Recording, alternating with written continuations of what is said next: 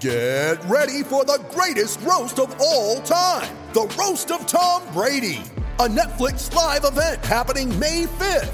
Hosted by Kevin Hart, the seven time world champion gets his cleats held to the fire by famous friends and frenemies on an unforgettable night where everything is fair game. Tune in on May 5th at 5 p.m. Pacific time for the Roast of Tom Brady, live only on Netflix. Hey everyone, welcome into the BT Powerhouse podcast. I am Thomas Beindit, the manager and host of the podcast, as always.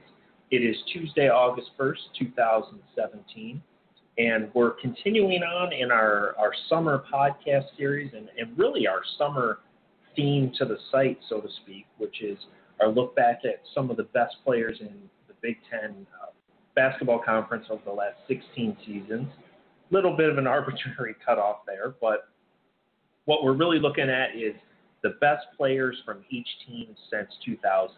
And hopefully later this week or early next week, we're going to have our Mount Rushmore of the Big Ten since 2000, which I'm sure will draw a little bit of controversy.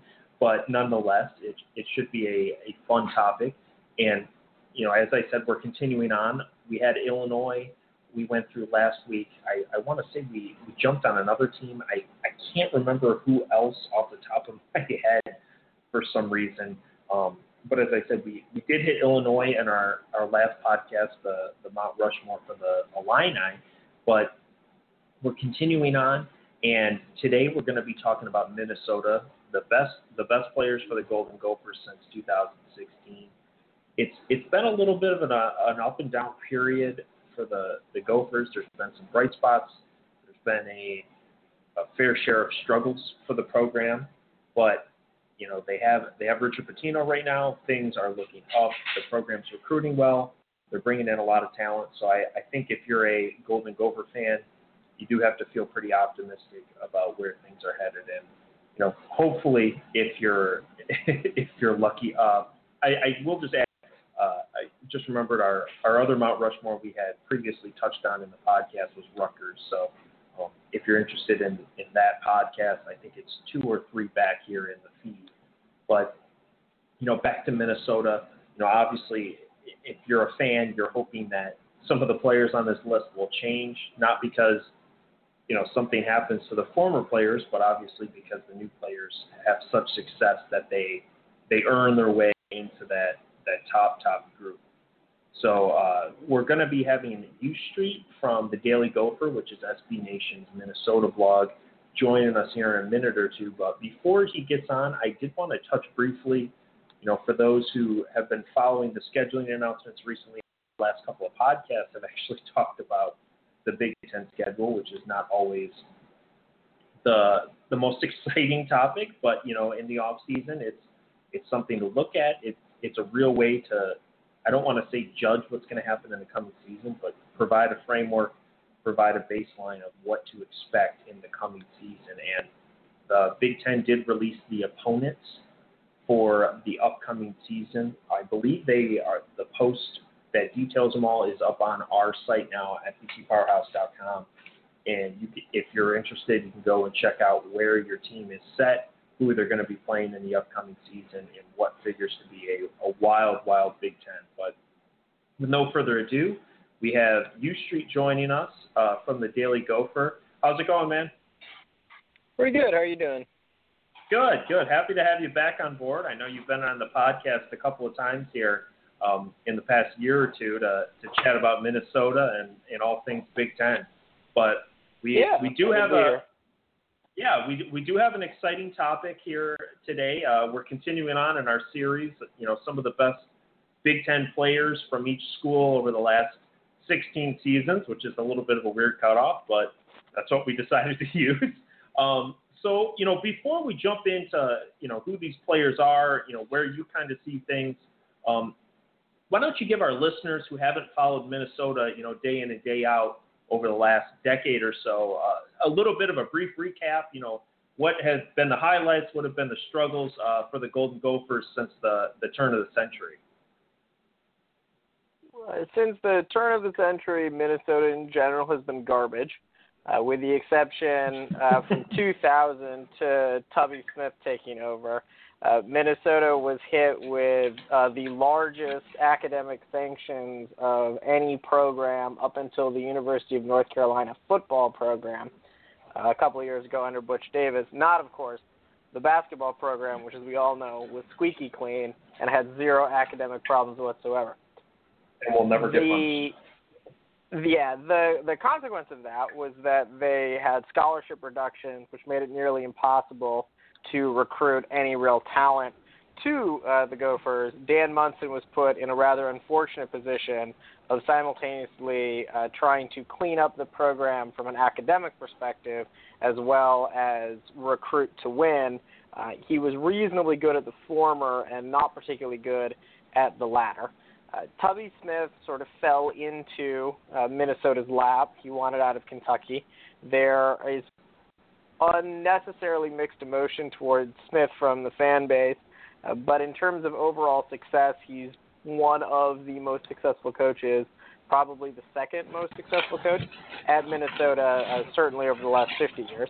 And he brought the program back on an upswing of actually making the NCAA tournament, and then was fired and replaced by Richard Pitino uh, three years ago, who had an excellent first year, a not great uh, second year, bottom fell out, and then sort of returned last year, and heading into this year with a very strong squad. All right, all right. There we there we go. Uh, have a have a brief recap now. Um, so before before we dive into the players, um, just to set some of the ground rules for our listeners. I know some people are you know they're going to just listen to the one of their favorite teams. So uh, to set some of the backgrounds, uh, first the only players that are eligible for this are players who played in the 2000 2001 season or later. So they had to play in at least one season um, from that season on. And uh, second, obviously, uh, this is only college contributions. So theoretically, I, I, the player I always use as my example, OG Anunoby from Indiana, didn't do a ton for the Hoosiers. Theoretically, if he tears it up in the NBA, it wouldn't impact his uh, ranking on this list, so to speak. So just to put that out there uh, for our uh, listeners. Um, so I'm, I'm going to go to our, our list, which I will also note that this is our writers list. I should say uh, this is not like a combined vote or anything from our site, but um, Connor Sinberg, who's one of our writers, he did our Minnesota Mount Rushmore, and the players he selected were uh, first Andre Hollins, uh, Kris Humphries, Nate Mason, and Trevor Mbakwe. Uh, uh, uh, first, uh, do you agree with this list? Do you have any changes? And uh, who who would you put on here for the Gophers? I think it is definitely a sign of how little talent has been at Minnesota since the 2000 season that this is the Mount Rushmore. I would, uh, uh, at a base level, the the person that's missing in I think he's an honorable mention, but the person who absolutely should be on Mount Rushmore is Vince Grier, uh, who single-handedly willed Minnesota to the NCAA tournament one season and provided not only a jolt in terms of winning, but it was also an incredibly fun player to watch uh, because he was an incredible chucker. He was a jump shoot chucker, and on top of it, he was a jump shoot chucker from inside the three point line and yet he still managed to be somehow rather efficient, put up a bunch of points, get a lot of steals. Uh, he certainly should be on the list. I would probably uh, take off Kris Humphries, and I would take him off because uh, Humphries' individual talent was quite good. Obviously, he ends up being a first-round draft pick uh, next year. He's only there for one year, and he was really only there to pad his own stats. The team around him was terrible. He didn't uh, improve that team to compare him to a much better player in college. But Michael Beasley had a similar role at Kansas State, and they had a much better team, even though the mm-hmm. entire point of that team was to give Mike Beasley the ball. So that's probably the the primary person I would change. Otherwise, though, I think Andre Hollins or Austin Hollins uh, both could flip. I would keep Andre, and I would probably keep Nate Mason in part because I am expecting, and so looking a little bit forward, that he's going to have a similar uh, excellent season like he did last year, at which point he'll dominate most statistical categories at the point guard position for Minnesota and also uh, would have brought his team to the NCAA tournament several times.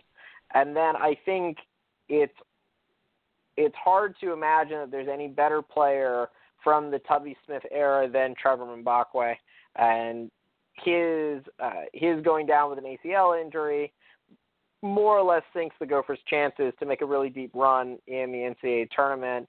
Uh, when he was on the floor at the college level, he was uh, near unstoppable on the offensive board, was an excellent rebounder on the defensive side as well. So I would keep him. Okay, uh, so just to clarify, who who are the four that that you're picking? So mine would be Vincent Grier, number one, Trevor Mbakwe, number two, Andre Hollins, number three, and Nate Mason with an expectation that he's going to have a great senior season at number 4 mm-hmm. Yeah, I mean, I, I think for me, generally, I, I think it's these four or five guys are, are definitely above the rest. Uh, Mbakwe, I, I think a lot of people forget about him, and maybe that's because – the Big Ten was just so loaded when he was on the roster for Minnesota. But man, that guy was an absolute beast on the boards. Uh, really lifted Minnesota in 2012-13. Um, you know that Minnesota team. I, I know they didn't finish super super high in the Big Ten, but that really had more to do with the Big Ten strength that year than than any fault with Minnesota, in my opinion. Um, so I, I think for me, he's an easy pick. Um, I, I, I agree. I think Andre Hollins, his his just overall contributions are too good uh, to keep him off.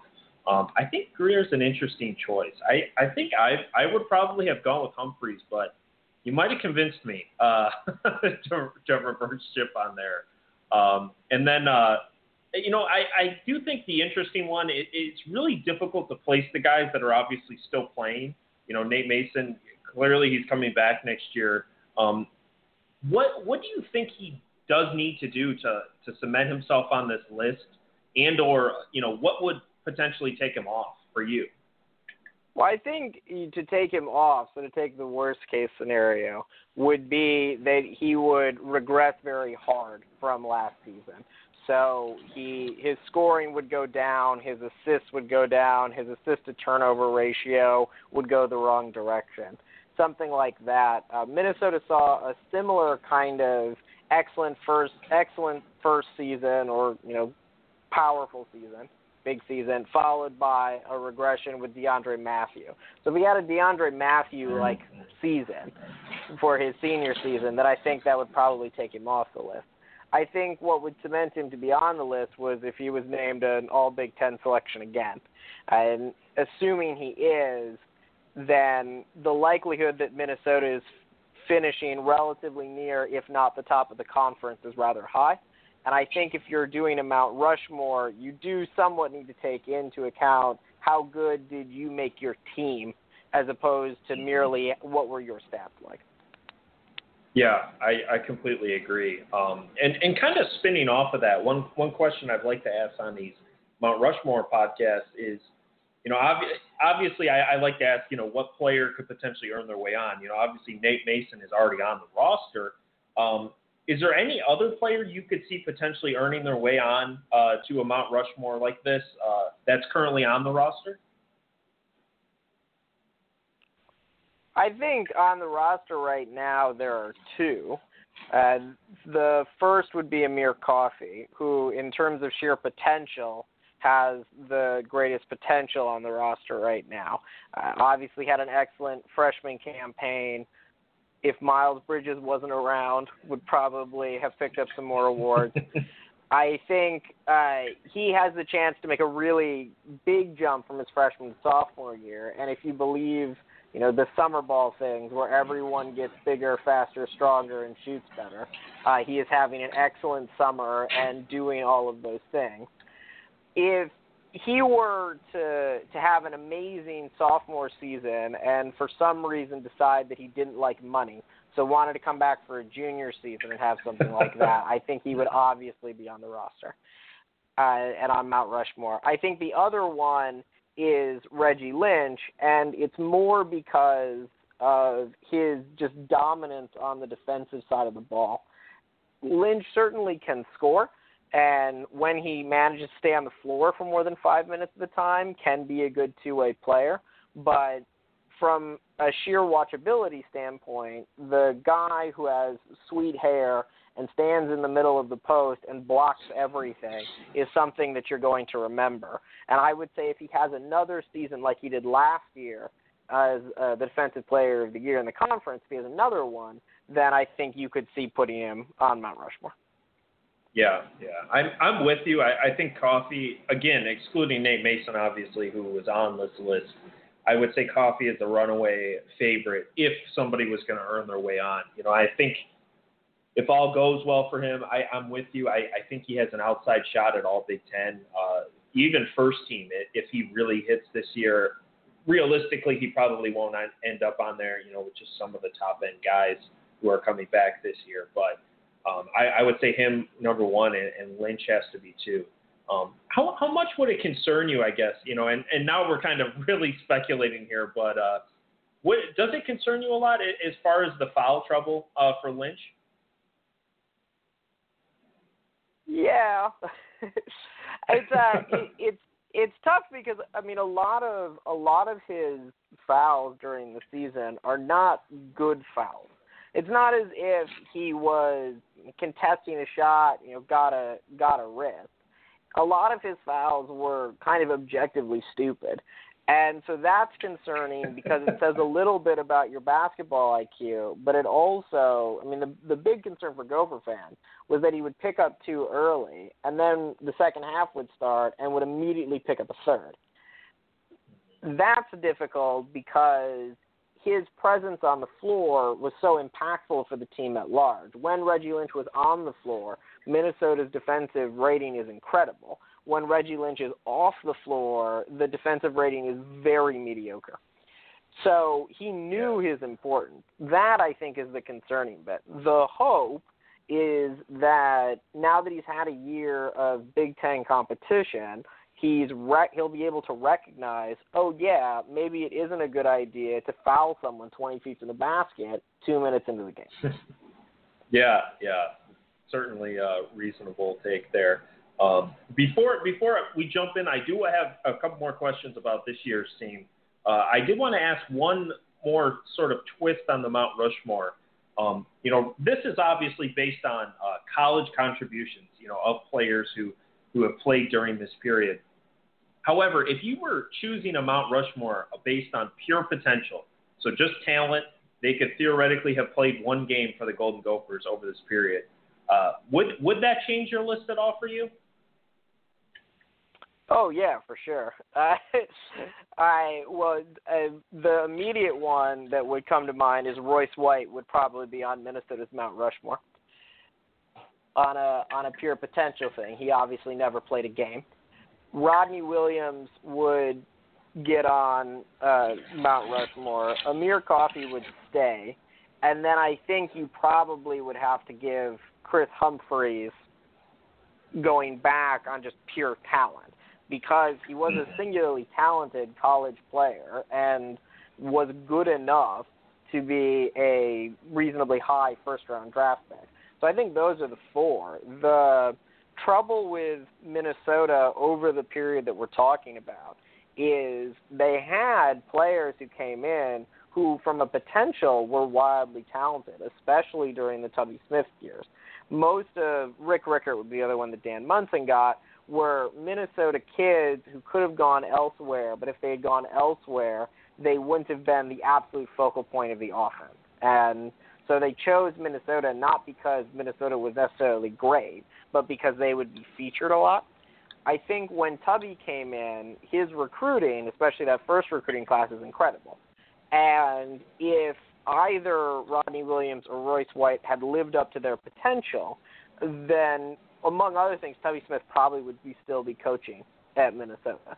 So the fact that neither one of them did is certainly aggravating as a fan, but also for this particular exercise would have changed who you put on it. Yeah, that uh, yeah, it makes sense. I I know for me that Humphries is a no doubt guy if uh, if you go with that evaluation. But always an interesting take. But but with that, before we let you go, I did want to ask you a couple uh, thoughts uh, coming into the upcoming season. You know, Minnesota certainly a team that has a lot of proven pieces coming back next year. You know, they're they're not one of these, uh, you know, maybe Indiana or Maryland where there's a lot of guys coming in and out. Uh, what what do you what are your expectations for this coming year? Has anything changed in the off season, and, and just generally, uh, what's going on uh, for the Gophers this summer? Uh, I don't think anything has changed from the off season from an expectations. I think if you're a fan of Minnesota slash an outside observer, uh, the NCAA tournament is the absolute expectation. I would say a reasonably high seed in the NCAA tournament, so a six seed or better, is probably the expectation. They uh, lost almost no one from last year. Uh, Akeem Springs is a loss, but he's a one-year player, and really what you lost from Akeem, besides a leadership quality, was someone who could consistently shoot the three. So that you're going to have to figure out if you're Richard Pitino and staff how you replace that. You brought in a shooter, Jamir Harris from New Jersey, who is an excellent three-point shooter, but he's also a freshman. He's a bit undersized, so there's going to be some trouble there. And then you brought in Isaiah Washington, who is also a surprisingly good three point shooter as your point guard. So you have your top 75 recruit coming in, and that will, for Pitino and his staff, give them the ability to rest Nate Mason, which is something they did not have last year.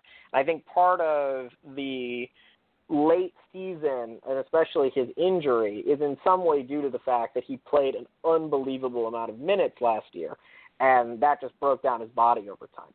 So I think if your your worst case scenario, like a realistic worst case scenario, is they make the NCAA tournament, but they make it as a bubble team. Your best case scenario is they win the Big Ten championship. They have uh, absolutely the talent to do that. They have a lot of people coming back, so they have the vast majority of their minutes. Most of those minutes are upperclassmen, so they've been in those situations before. They have a singular talent in Amir Coffey, and I think in any case to say that you're going to compete for a championship, you need to have at least one player who, at any given time, you can give them the ball and tell them to go score, which they do have with Coffey. Then, on top of that, you have a team that really is good on the defensive side of the floor. They're mostly very tall, they're very long, they're very athletic, all of which should make them a potential contender. So I think that's the that would be my admittedly somewhat maroon colored glasses. But I do think that this is kind of the year where you sort of see if Pitino makes a very deep run, particularly with the recruiting class that they currently have, there could be a fairly massive upswing uh, in Minneapolis over the next two to four seasons. Yeah, I'm I'm with you on on most of it. I, I think it's a very talented team, and and really, the thing that's kind of odd, you know, in comparison to previous seasons, is it's a very proven team. I think you have, you know, Nate Mason, obviously all Big Ten guard last year.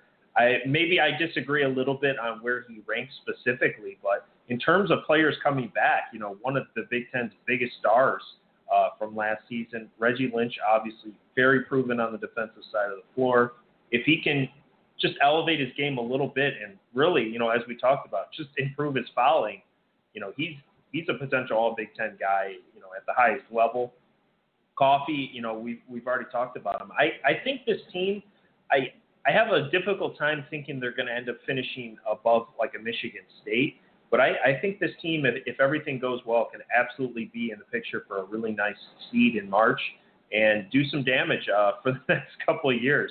Um, but so it, it should be an exciting time for Gopher fans, and, and maybe that Mount Rushmore will be will be changing in the next couple of years.